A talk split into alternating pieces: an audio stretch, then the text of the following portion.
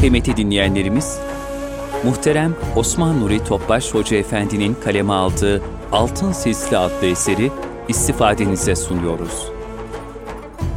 Altın Silsile. Eser Osman Nuri Topbaş. Seslendiren Yusuf Ziya Özkan.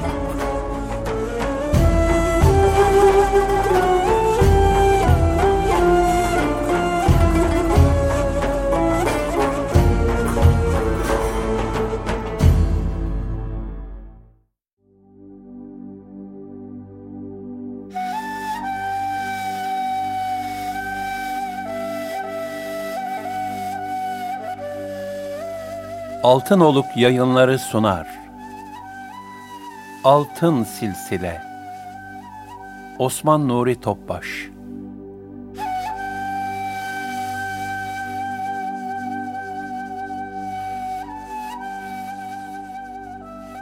Mevlana Halid-i Bağdadi rahmetullahi aleyh tasavvufu şer'i çizgilere oturttu. Mevlana Halid-i Bağdadi Hazretlerinin tasavvuf yolundaki tesiri ve nüfuzu çok büyüktür. Öyle ki, Nakşilik yolu kendisinden sonra adeta Halidilik olmuş ve bu kol Osmanlı coğrafyasının en yaygın tasavvuf mektebi haline gelmiştir. Zira Mevlana Halid Hazretleri, şer'i ve manevi ilimlere adeta asr-ı saadet neşvesi kazandırmıştır. O devirde batıl itikatların tehlikesine karşı din-i mübini ve tasavvufi hayatı öz mahiyetiyle müdafaa etmiştir. Bütün ömrünü Allah ve Resulünün önüne geçmeyin, yani kendi görüş ve ölçülerinizi kitap ve sünnetten öncelikli görme gaflet ve cüretinden sakının, düsturuna riayetle yaşayan Halid-i Bağdadi rahmetullahi aleyh, şer'i hususlarda asla taviz vermemiştir. Nefsaniyete meyleden, sünnet-i seniyeden ayrılan, bid'atlere dalan kimseleri ikaz etmiş, onları ıslah edinceye kadar ısrarla buna devam etmiştir. Onun yüksek gayretlerinin bereketiyle Bağdat, Mecmu'l Bahreyn, yani maddi ve manevi iki deryanın birleştiği bir mekan oldu. Yani onun sayesinde şer'i ve tasavvufi ilimlerin birbirine zıt olmadığı, bilakis birbirini tamamlayıcı mahiyette olup, halkı kemale erdirdiği bir kez daha ortaya çıktı. Şeriat, tarikat ve hakikat nurları aynı anda bir dolunay gibi gönüllere doğar oldu. Halid-i Bağdadi rahmetullahi aleyh Şam'a hicret ettiğinde o mübarek beldeler de canlandı. Oraları istila eden bid'atler Hazret'in fedakar gayretleriyle en asgari seviyeye indi. Halid-i Bağdadi rahmetullahi aleyh bir mektubunda şöyle buyurur: "Tarikat, marifetullah'a nail olma yoludur. Allah Teala'nın rızasını ve Peygamber sallallahu aleyhi ve sellem Efendimiz'e ittiba hasletini kazandırır. Tarikatın esasları, fırka-i naciye olan ehli sünnetin akaidine yapışmak, ruhsatlardan kaçınıp azimetlerle amel etmek, devamlı Allah Teala'ya yönelip dünyanın süs ve zinetinden, hatta Allah'ın dışındaki her şeyden yüz çevirmek, hadis-i şerifte ihsan diye tabir edilen, daima Allah'ın huzurunda bulunduğunu idrak etme melekesini kazanmaktır.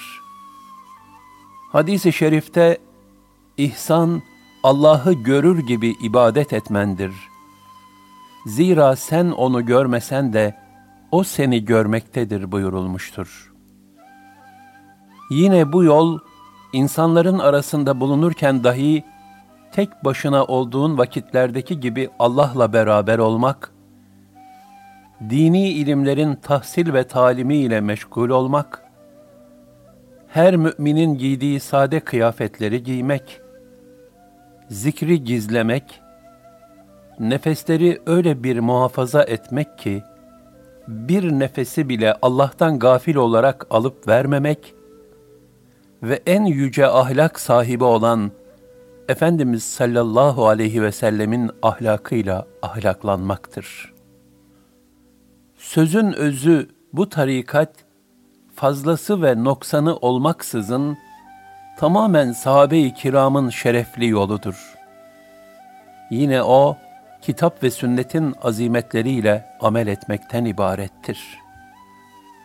Halid-i Bağdadi rahmetullahi aleyh, diğer bir mektubunda da şöyle buyurur: Muhakkak ki bütün tarikatlerde ve bilhassa Yüce Nakşibendi tarikatinde, edeplerin en mühimleri, şeriate uymak, zorlukta ve darlıkta bütün gücüyle sabretmek, bollukta ve rahatlıkta bütün varlığıyla şükretmek, sünnet-i seniyyeyi ihya etmek, çirkin bid'atlerden uzaklaşmak, kırık bir gönülle Allah Teala'ya yalvarmaya devam etmek, kalbe gelen lüzumsuz düşünceleri, havatırı, ahiretle alakalı bile olsa def etmek için gece gündüz durmadan çalışmaktır. Ta ki manevi uyanıklık ve zikir kalpte meleke haline gelsin. Kalp daima Allah'ı görüyormuş gibi olsun ve kalbin dünya ve ahirette hakiki mahbubtan başka bir şeyle alakası kalmasın. Yüksek bir hayret halini daimi zikir ve uyanıklık haliyle mezcediniz. Bütün işlerinizde tamamıyla Allah Teala'ya teslimiyet gösteriniz. Gücünüzün yettiği kadar azimetlerle amel ediniz. Bir şeyin tamamı elde edilemiyor diye bütünüyle terk edilmesi gerekmez. Hak dostlarının çok kıymetli sözlerinden biri şöyledir: Allah'a giden yollar, Resulullah sallallahu aleyhi ve sellem Efendimizin izini adım adım takip edenlerden başkasına kapalıdır. Asıl iş benliği yok etmek, çok gayret göstermek, ahde vefa ve mevcuda kanaat etmektir. Zamanın büyük alimlerinden Muhammed Emin Süveydi, Es-Sehâib isimli eserinde şöyle der: Mevlana Halid rahmetullahi aleyh, kitap ve sünnetle amel etmeye çağırır. Kendi amellerini de bu ikisiyle mizan ederdi.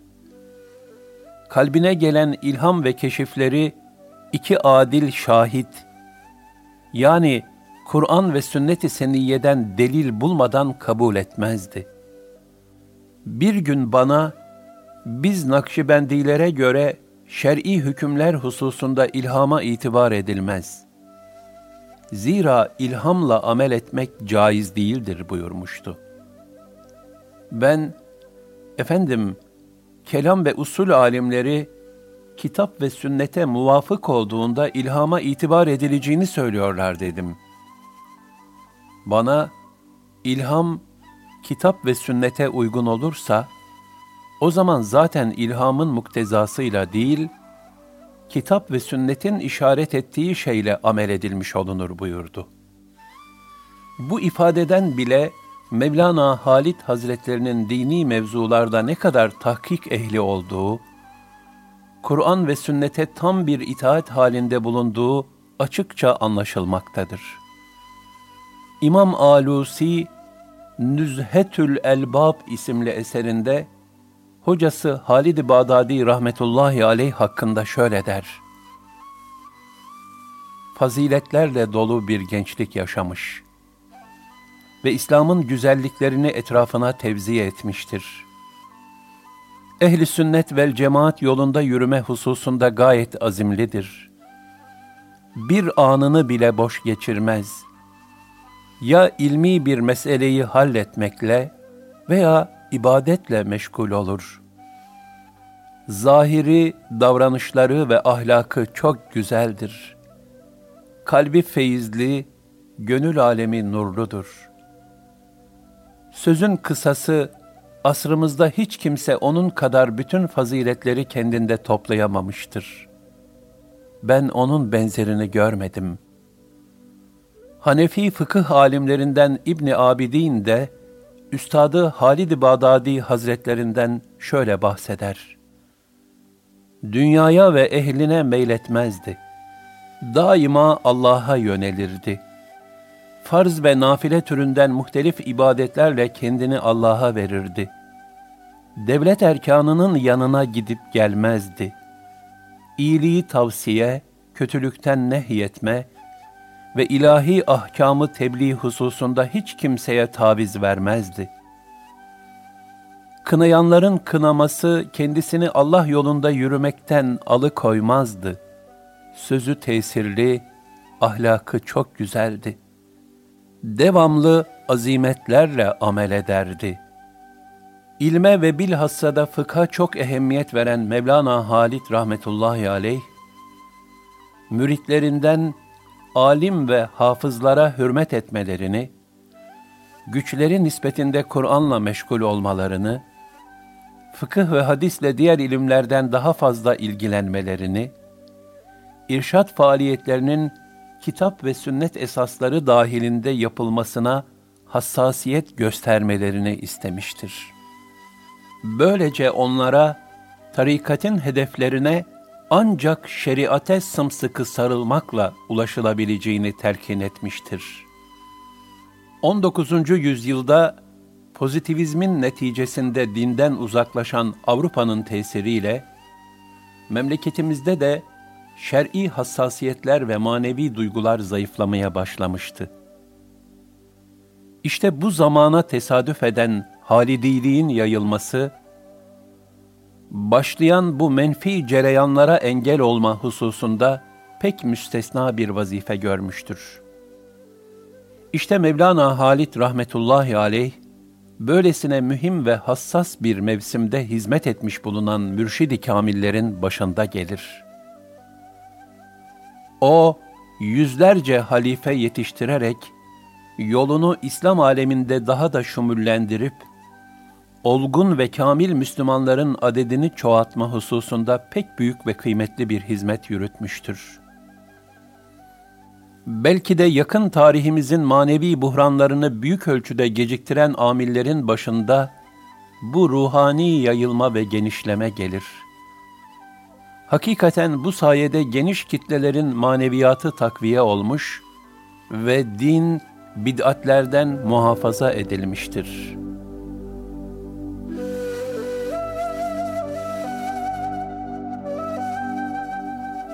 İstikamet ve sırat-ı müstakim. Sevenlerini daima istikamete ve sırat-ı müstakim üzere bulunmaya teşvik eden Halid-i Bağdadi rahmetullahi aleyh, bir mektubunda şöyle buyurur. Cenab-ı Hak'tan bizler ve sizler için istikametin devamını dileriz. İstikamet sebeplerini tahsil etmek için bütün gayretinizle çalışınız. Zira istikamet 1000 kerametten daha hayırlıdır. Sizlere sünnetlerin ihyası, çirkin bid'atlerin yok edilmesi ve İslami ilimlerin neşredilmesiyle ihlas üzere meşgul olmanızı tavsiye ederim. Seçkin üstadlarımızın edeplerine yapışmanızı, benliğinizi yok etmenizi, imkanlarınızı Allah yolunda bezletmenizi, elinizde olmayan şeylere sabretmenizi, bütün varlığınızla yegane melik ve mabut olan Allah'a yönelmenizi tavsiye eder ve bu garibi hayır dualarınızda daima hatırlamanızı rica ederim. Halid-i Bağdadi rahmetullahi aleyh, İman esaslarını izah ettiği risalesinde ise şöyle buyurur. Sırat köprüsü kıldan ince, kılıçtan keskindir. Dünya hayatında İslam'ı yaşamak da böyledir. İslam'ı tam olarak yaşamaya gayret etmek, Sırat Köprüsü'nden geçmek gibidir. Burada nefse karşı mücadele güçlüğüne katlananlar, orada sıratı kolay ve rahat geçeceklerdir. İslam'a uymayan, heva ve heveslerine düşkün olanlarsa, sıratı geçerken çok büyük zorluk ve meşakkatlerle karşılaşacaklardır. Bunun içindir ki Allah Teala İslam'ın gösterdiği doğru yola Sırat-ı Müstakim ismini vermiştir. Bu isim benzerliği İslam yolunda bulunmanın Sırat Köprüsü'nü geçmek gibi olduğunu göstermektedir. Cehennemlikler sırattan geçemeyip cehenneme düşeceklerdir.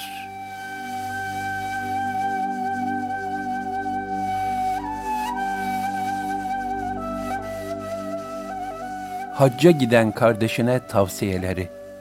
Mevlana Halid rahmetullahi aleyh, hacca gitmek için izin isteyen kardeşi Mahmud sahibe şu tavsiyelerde bulunmuştur.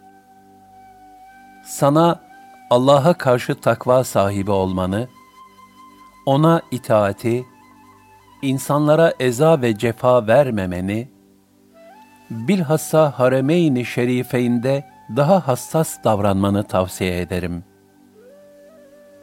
Senin gıybetini yapsalar bile sen kimsenin gıybetini yapma. Kimseden haksız yere dünyalık bir şey alma. Ancak dinin alınmasını helal kıldığı şeyleri al ve onları da hayır yollarında sarf eyle. Mümin kardeşlerinin evlad-ı iyali aç dururken, sen bu malı nefsani arzuların için harcayarak zevk-u safa peşinde olma. Asla yalan söyleme. Hiç kimseyi hakir görme. Kendini de hiç kimseden üstün görme. Bütün gayretini kalbi ve bedeni ibadetlere ver. Bununla birlikte kendini hiç hayırlı amel işleyememiş bir zavallı olarak gör. Çünkü niyet ibadetlerin ruhudur. İhlas olmadan da niyet mümkün değildir. Senden daha büyük olanlara bile ihlas gerekirse, sana nasıl gerekmesin? Allah'a yemin ederim ki, annemin beni doğurduğu günden beri tek bir hayırlı amel işlediğime inanmıyorum. Sense beni kendinden daha hayırlı görüyorsun. Eğer kendi nefsini bütün hayırlı işlerde iflas etmiş olarak görmüyorsan, bu cehaletin en son noktasıdır. Kendini iflas etmiş olarak görünce de sakın Allah'ın rahmetinden ümidini kesme. Zira Allah Teala'nın fazl-u ihsanı, kul için bütün insanların ve cinlerin amelinden daha hayırlıdır. Cenab-ı Hak şöyle buyuruyor: De ki, Allah'ın lütfuyla, rahmetiyle, evet, ancak bununla ferahlasınlar. Bu, onların toplayıp biriktirdiklerinden daha hayırlıdır. Yunus 58. İbni Abbas radıyallahu anhüma bu ayetin tefsirinde, onların topladıkları lafzının kesbettikleri, yani kazandıkları manasına geldiğini ifade eder. Şeytanın akıllarıyla oynadığı kişiler gibi, Allah Teala'nın fazlına güvenerek ibadetleri de terk etme. Kalbi zikre devam et. Yolda yürürken dahi bu zikirde zayıflık gösterme. Bütün işlerinde Allah Teala'nın gücüne, kuvvetine ve kudretine sarıl. Sadat-ı kiramın ruhaniyetinden yardım iste. İlim erbabına ve Kur'an-ı Kerim hafızlarına hürmet göster. Yapabildiğin kadar Kur'an-ı Kerim'le meşgul ol. Fıkıh ilmiyle diğerlerinden daha fazla meşgul ol. Kalbi huzurunu devam ettirme gayretin seni bunlardan alıkoymasın. Zira kalpteki daimi zikir haliyle zahiri işleri birlikte götürememek, meşrep darlığının ve zayıflığın alametidir. Teheccüd, işrak, evvabin, duha gibi nafile namazlara devam et. Devamlı abdestli bulunmaya gayret et. Az uyu. Günde 3 defa şu tesbihi çek. Sübhanallahi ve bihamdihi, adede halkihi, ve rıza nefsihi, ve zinete arşihi, ve midade kelimatihi. Ben Allah'ı, mahlukatı sayısınca, kendisinin hoşnut olacağı kadar, arşının ağırlığınca ve bitip tükenmeyen kelimeleri adedince, uluhiyet makamına yakışmayan sıfatlardan tenzih eder ve ona hamd ederim. Senden talep etseler bile, idarecilerin işlerine karışma. Müslümanların imamının, vezirlerinin, emirlerinin ve askerlerinin ıslahı ve salihlerden olması için dua et. Cenab-ı Hak'tan İslam'ın kafirlere ve bid'atçilere galip gelmesini talep et. Senin yapman gereken şey, benliğini terk etmek, bütün cehdü gayretini Allah yolunda bezletmek, elinde bulunan mala kanaat etmek ve makamı Mahmud sahibinin sünnetine sıkıca sarılmaktır.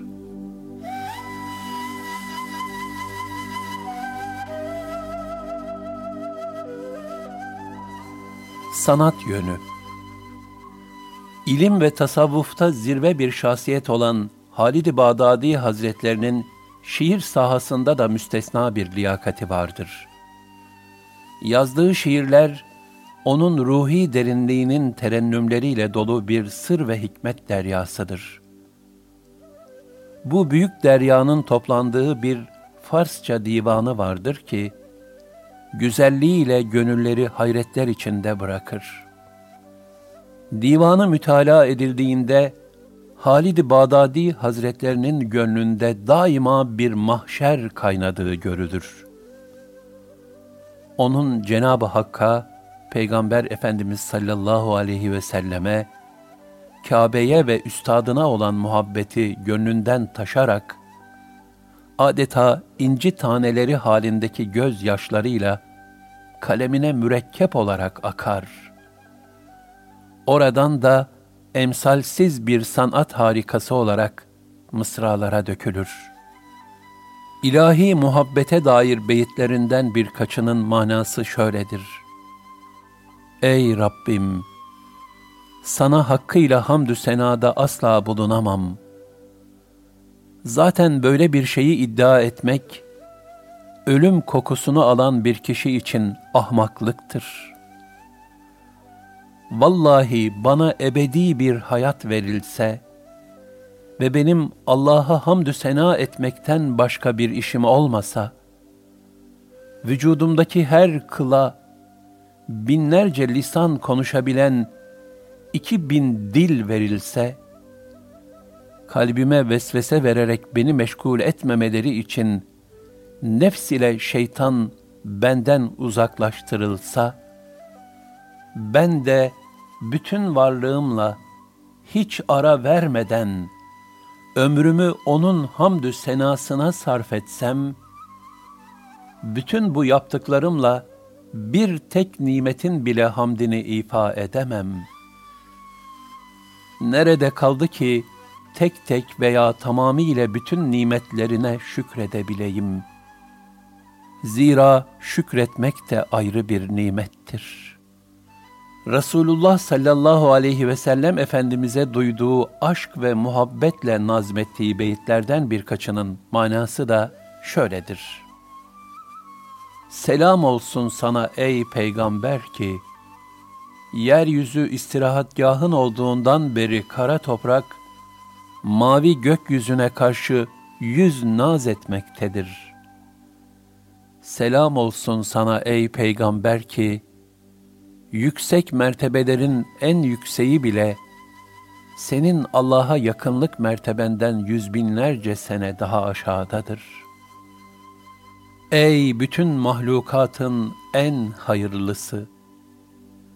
Ben nerede, sana selam vermek nerede? Sana alemlerin Rabbinden her dem yüzlerce selam olsun. Ey asilerin sığınağı! Sayısız hatalarımla beni himayene alman için kapına geldim. Ah, o mübarek ayağını bastığın eşiği her zaman doya doya öpebilsem. Ey gönül, uyanık ol. Zira bu mübarek topraklarda ezeli güzelliğin nurundan uyanık kalplere devamlı tecelliler yağıyor. Dünyayı bir incir çekirdeğine sığdırmak belki mümkündür. Lakin onun methi ifade dünyasına sığmaz. Maşallah ne cömert bir zat ki, onun cömertlik fışkıran varlığı sebebiyle denizden inci, taştan yakut, dikenden gül çıkıyor. Şayet gül bahçesinde onun güzel ahlakından bahsedilse, ağzını açıp tebessüm etmeyen bir gonca bile kalmaz. Şan ve şöhret sahibi kimselerin feryad-ı figan ettiği o kıyamet gününde, kurtuluş ancak onun güzel iltifatıyla mümkün olur. Şayet Habibullah sıfatıyla mahşer meydanına gelmezse, orada bekleyen peygamberlerin bile ötleri kopar. Ey Halid!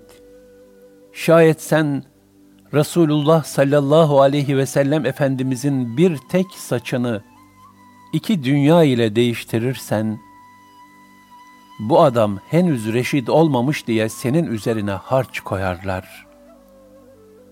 Akıllı değil diye akit ve mali tasarruf hürriyetini kısıtlarlar. Mevlana Halid Hazretleri, ebedi saadeti kazanmaya teşvik mahiyetindeki beyitlerinde de şöyle buyurur. Ey canım! Sakın ebedi saadeti dünyaya değişme. Dikkatle bakarsan görürsün ki, bütün dünya ancak 1-2 nefesten ibarettir.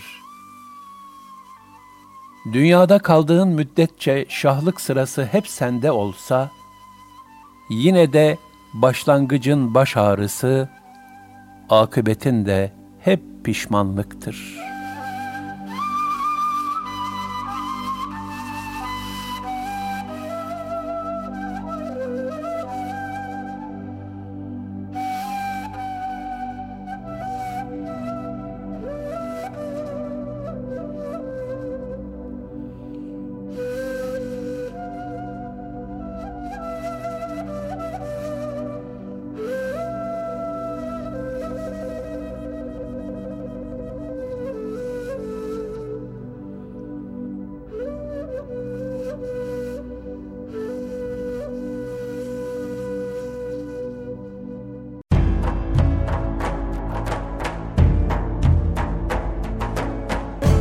Kalbin Sesi Erkam Radyo'da muhterem Osman Nuri Topbaş Hoca Efendi'nin kaleme aldığı, Yusuf Ziya Özkan'ın seslendirdiği Altın Silsile adlı eseri dinlediniz.